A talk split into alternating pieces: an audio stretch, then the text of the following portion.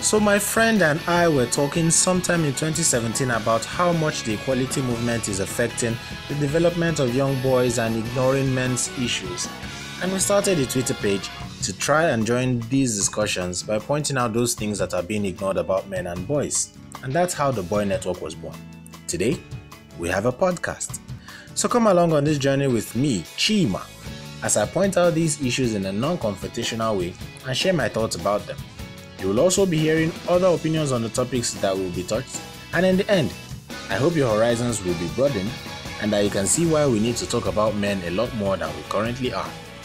Welcome once again to the Boy Network Podcast.